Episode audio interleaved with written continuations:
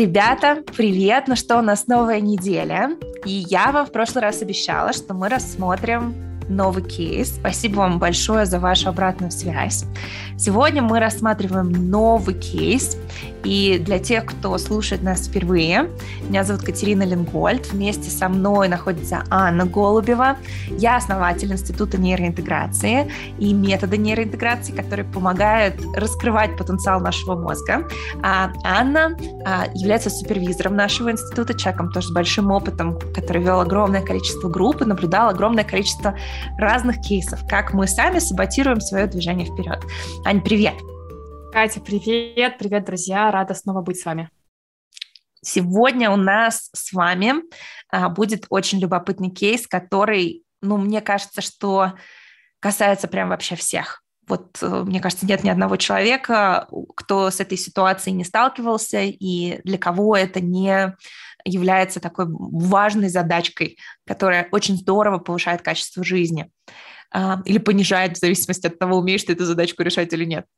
А, я сейчас ее зачитаю, зачитаю этот кейс, и мы попытаемся вместе с Аней разобрать то, почему это происходит, а, откуда это может возникать, откуда могут расти ноги с точки зрения нашего мозга, и потом предложить какие-то действия, небольшие шаги, которые помогут вам эту ситуацию разрулить. Итак, звучит это следующим образом вашими словами, прям зачитываю как есть. Выхожу из состояния выгорания через ваши практики. Но вот только одна проблема. А, как сместить фокус с назойливой мысли, которая на самом деле продукт орбит или расшатанной амигдалы, или панической атаки на выполнение одного из успокаивающих упражнений, которые вы давали. Ведь решение это как раз-таки такое упражнение, но иногда реально тяжело просто начать его делать или продолжать его делать, потому что мысли или амигдала вырывают обратно. Явно человек, кто задавал этот вопрос, уже знаком с нашей методологией, поэтому я так попытаюсь его немножечко переформулировать, чтобы это было немножко понятнее. Да? То есть есть ситуация, да, мы выходим из выгорания, а мы знаем, что есть какие-то инструменты, которыми можно себя успокоить. Дыхательные практики, какие-то, может быть, штуки, которые вы почерпнули из наших предыдущих подкастов. Но когда мы начинаем это делать, неизменно не получается сместить фокус на назойливой мысли. То есть вот то, что нас беспокоит, оно вот перед глазами, как бельмо в глазу, э, мельтешит, и мы не можем вернуть свой фокус на те успокаивающие упражнения, которые мы знаем, что нужно нам вот делать.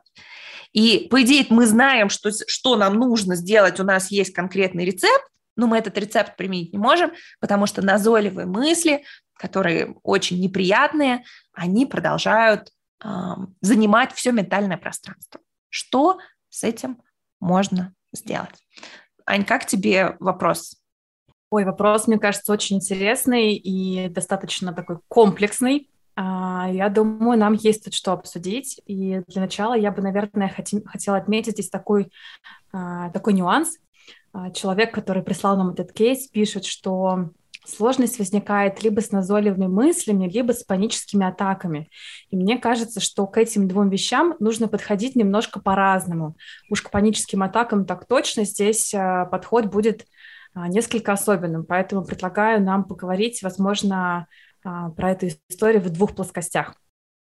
Да, я даже предлагаю нам сегодня сфокусироваться на назойливых мыслях, потому что панические атаки это все-таки плоскость э, психотерапевтическая, и заниматься психотерапией по подкастам, наверное, не очень будет правильно, и в зависимости от того, насколько это серьезная история с паническими атаками, это, это должна быть все-таки работать с этим должен врач, э, и мы в нашем подкасте фокусируемся на методах которые мы можем применять самостоятельно, которые безопасны, которые доступны для нас без использования внешних специалистов, а история, например, с депрессией, с паническими атаками, с а, там, нарушениями пищевого поведения и так далее, мы осознанно будем так выводить за скобки не потому, что они не важные, а потому что ими должны заниматься врачи.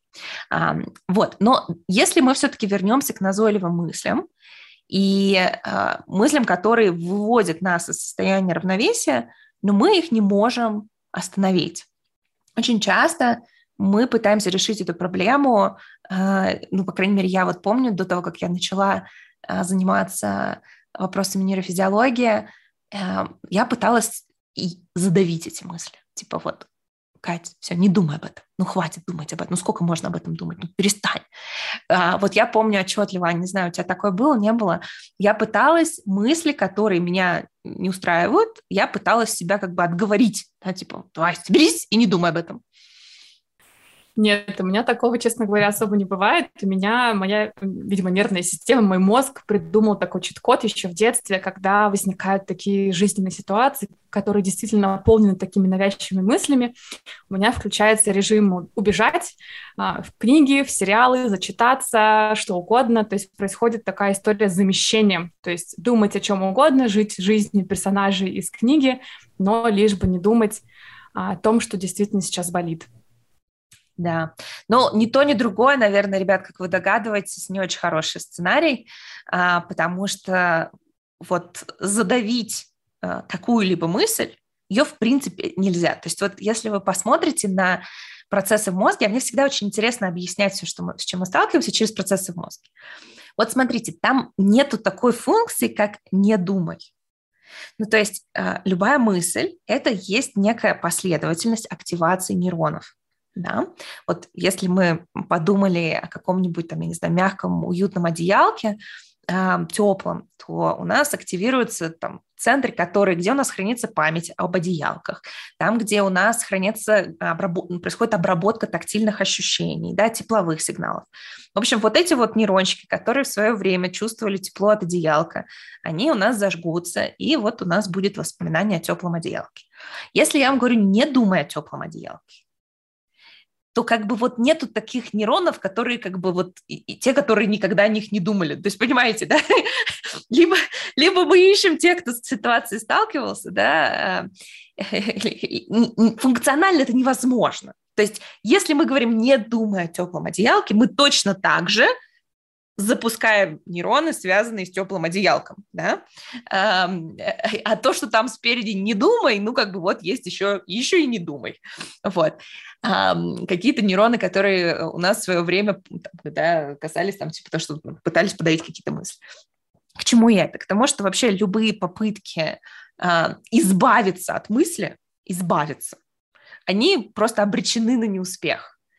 Функционала такого в мозге нет.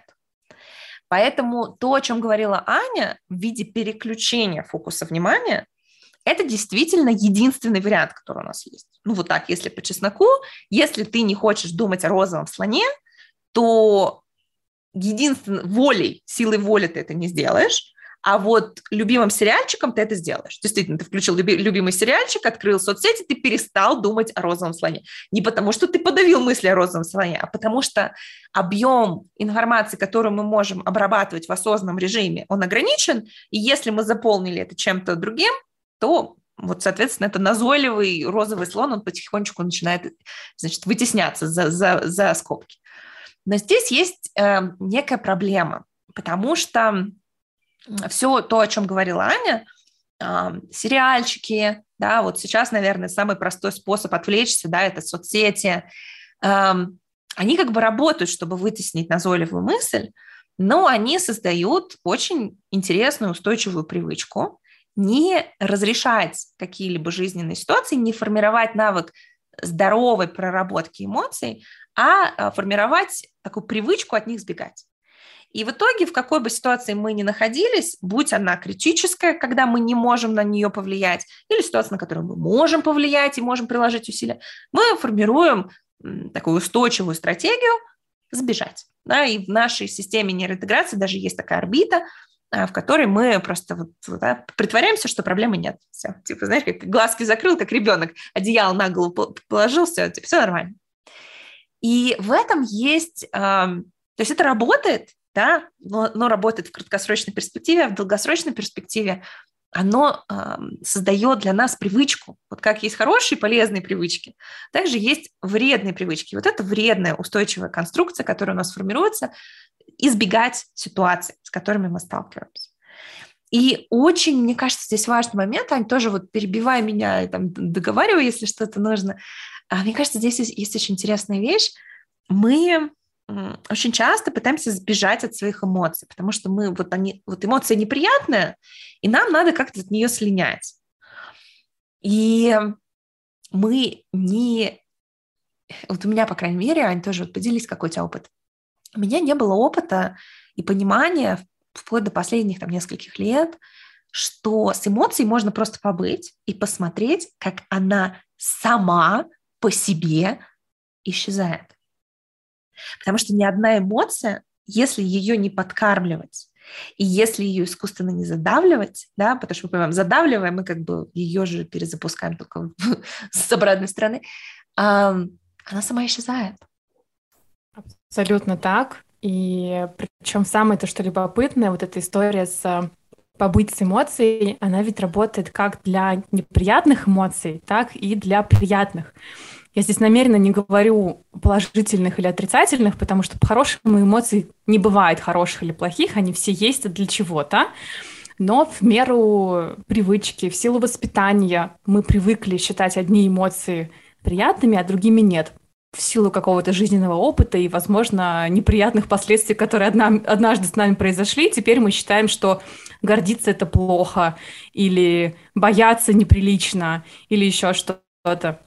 Абсолютно точно. Я до сих пор не понимаю, почему этому не учат в школе и в детском саду, почему потом мы платим безумные деньги психологам, психотерапевтам, чтобы они нас научили уже во взрослом возрасте, когда мы прошлись просто по всем граблям, а, потому что все сбегают в свое, да, кто-то в навязчивые мысли, кто-то хорошо, если в социальной сети, но и другие негативные а, привычки, самые разные, и зависимости, они ведь тоже зачастую идут отсюда. А, поэтому да, абсолютно точно, избегание это совершенно не тот способ, не, та, не тот сценарий, который стоит выбирать. И более того, мало того, что в моменте эта проблему не решает, так и еще то, все то время, что мы избегаем этой ситуации, все то, что мы игнорируем, потом нас все равно догонит. Даже если это какие-то простые задачки, которые нам просто не хочется делать по какой-то причине, они не растворятся вместе с сериалом, все равно их придется делать, либо делегировать, что-то придется с ними решать. Поэтому однозначно, мы, кажется, поняли с тобой, да, и проговорили, что избегание не не тот сценарий, который нам подходит. Давай, может быть, подумаем, что же все-таки можно сделать, если мы не пытаемся ни силой воли задавить и не сбегаем, что же все-таки можно сделать с этими навязчивыми мыслями, неприятными эмоциями. Вообще, это так интересно, что я не знаю, я обожаю, обожаю мозг, потому что вот чем больше ты о нем узнаешь, тем больше ты начинаешь ценить его самые разные проявления. И а, у меня недавно была ситуация, а, когда мы очень-очень-очень долго ехали на машине. Мы решили ехать из Калифорнии в Парк-Сити на машине, не рассчитали время. В результате ну, нам пришлось ехать там 10 часов почти подряд.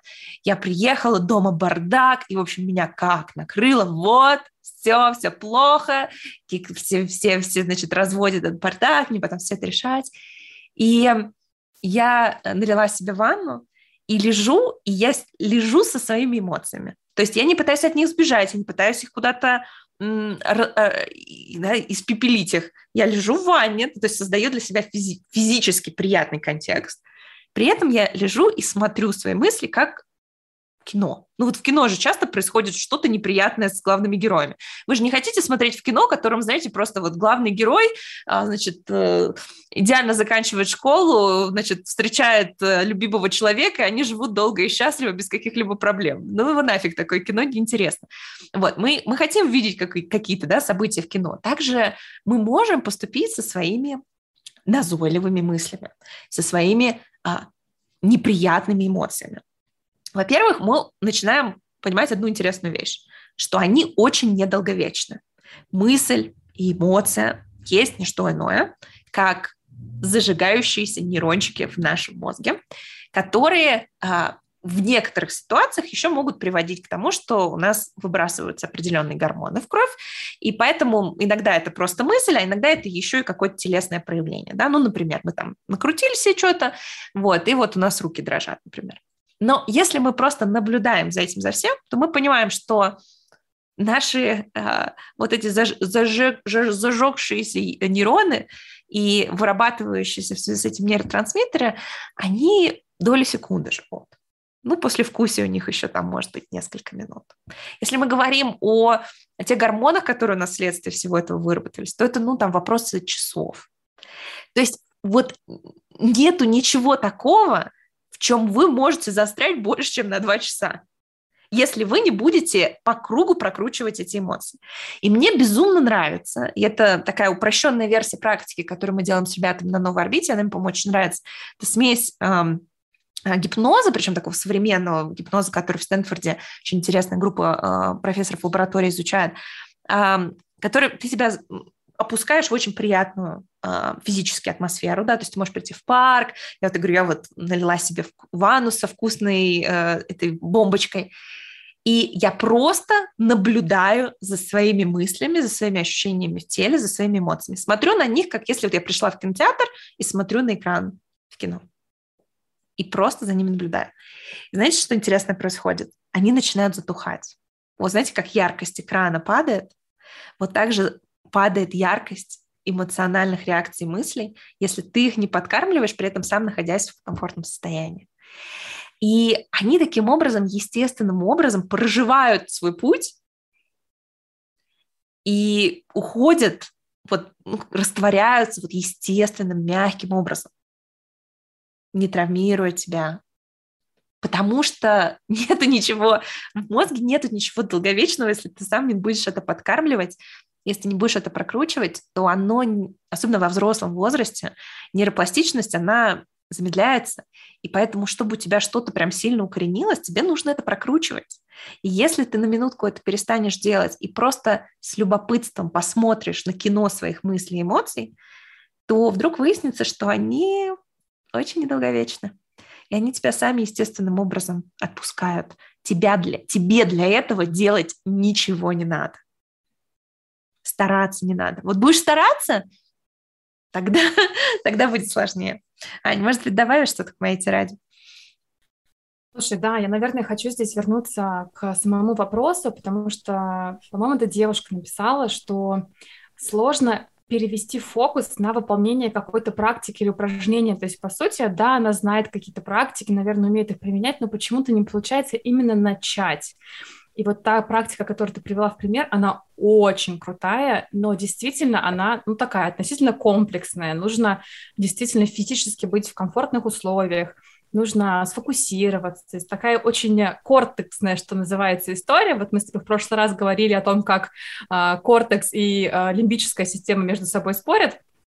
А, и вот эта практика, она действительно очень такая осознанная.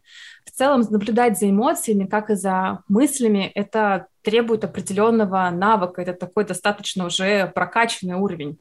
И тут я хотела бы участнице предложить посмотреть на практики а, в таком очень упрощенном формате. А, все практики обычно подразумевают либо дыхание, либо наблюдение за чем-то. Но здесь, по сути, важно выйти из головы. Вот когда мы вот эти мысли прокручиваем в голове, да, это называется руминация, вот эти вот навязчивая такая мыслительная жвачка, мы живем в голове, как правило, мы не чувствуем ничего, кроме того, что происходит у нас вот в контексте этих мыслей. А, и что здесь я предложила бы сделать? Вспомнить, что я не равно моя голова. Вспомнить, где я сейчас, что чувствует мое тело, какая вокруг температура, чем пахнет. Тут не обязательно делать, ну, есть там практики сканирования, можно перевести фокус на все органы чувств, но тоже это такие очень многоступенчатые составные конструкции, хотя бы что-нибудь одно. Мне вообще как сейчас? Мне нормально? Я устала? Может быть, мне холодно или я хочу пить? Просто обратить внимание на свое тело и вспомнить, что я что-то большее, чем вот этот лоскуток сознания, в котором крутится эта навязчивая идея. И уже само вот это, возможно, позволит а, вспомнить и создаст такую паузу, такое вот пространство, чтобы действительно перевести фокус на что-то другое и уже из того состояния начать какую-то практику. Да, на миллион процентов поддерживаю. И здесь, знаешь, здесь важно подчеркнуть, что оно одно другое подкармливает, да, в каком смысле, что все, о чем мы сейчас говорим, это навык, это а, навык, который формируется в вашем мозге. То есть есть определенные области, например, есть у меня такие два любимца, передняя поясная кора и инсула. Это такие а, области, которые находятся на границе лимбической системы и кортекса, и они помогают коммуникации между ними. И мы их тренируем. То есть каждый раз, когда вы смещаете фокус например, на, на ощущения в теле. Да? Задаете вопрос, о котором Аня сейчас говорила. Вы тренируете эти области. И чем чаще вы это будете делать, тем проще в будущем в других ситуациях вам будет справиться. И поэтому у меня рекомендация такая. Тренируйтесь, как говорится, давайте потренируемся на кошках. А, то есть возьми, начните тренироваться с очень-очень-очень такими простыми мыслями, очень такими легенькими эмоциями. Да, вот, ну, такой какой-то малейший дискомфортик. И я его понаблюдаю. Да, потому что чем более интенсивно будет ситуация и эмоция, тем тяжелее вам будет от нее отстроиться. То есть вам для этого уже нужен навык. Поэтому тренируйтесь на самых таких маленьких дискомфортных. Так вот, так вот здесь чуть-чуть неприятненько было, я сейчас это понаблюдаю. Да? Или я попытаюсь сместить фокус на, как, на дыхание, например. И каждое повторение будет приводить к формированию устойчивых нейронных связей, а, которые будут интегрировать ваш мозг. Наш, в общем, вся, весь проект, он называется Институт нейроинтеграции. Он будет помогать отделам вашего мозга лучше взаимодействовать друг с другом. И благодаря этому вы с каждым разом с более сложными ситуациями будете справляться, быстрее реагировать а, на возникающие сложности. Поэтому эм, не пытайтесь сразу браться, значит, быка за рога, да, и вот взять какую-нибудь зубодробительную ситуацию и с ней пойти, значит, бороться. Возьмите и начните проработку с каких-то очень-очень простых, миниатюрных, легких, дискомфортных ситуаций, и посмотрите, как они разворачиваются, как они тоже затухают. Вот я прям, я хочу подчеркнуть, друзья, вот эта история с затух, затухающими эмоциями а, затухающими мыслями, затухающими ощущениями.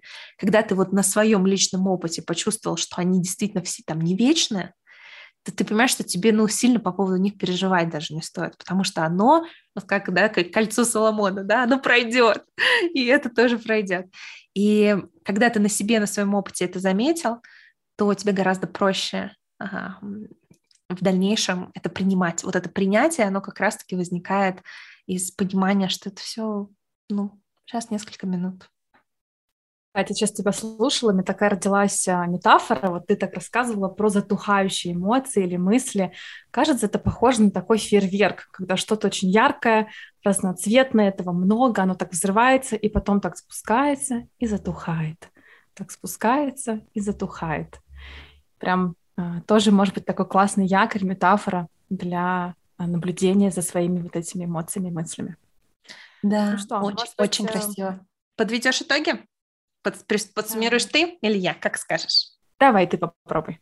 Ну, давай Друзья, сегодня мы с вами поговорили, разобрали кейс, связанный с навязчивыми назойливыми мыслями и эмоциями, с котор- от которых не получается избавиться, когда э, и даже практики, вот надо вроде как какие-то практики делать, а очень-очень тяжело а, переключиться мы с вами поговорили про то, а, как невозможно какую-либо мысль принципе подавить, и почему это так, почему вот просто биологически это mission impossible, а, миссия невыполнима.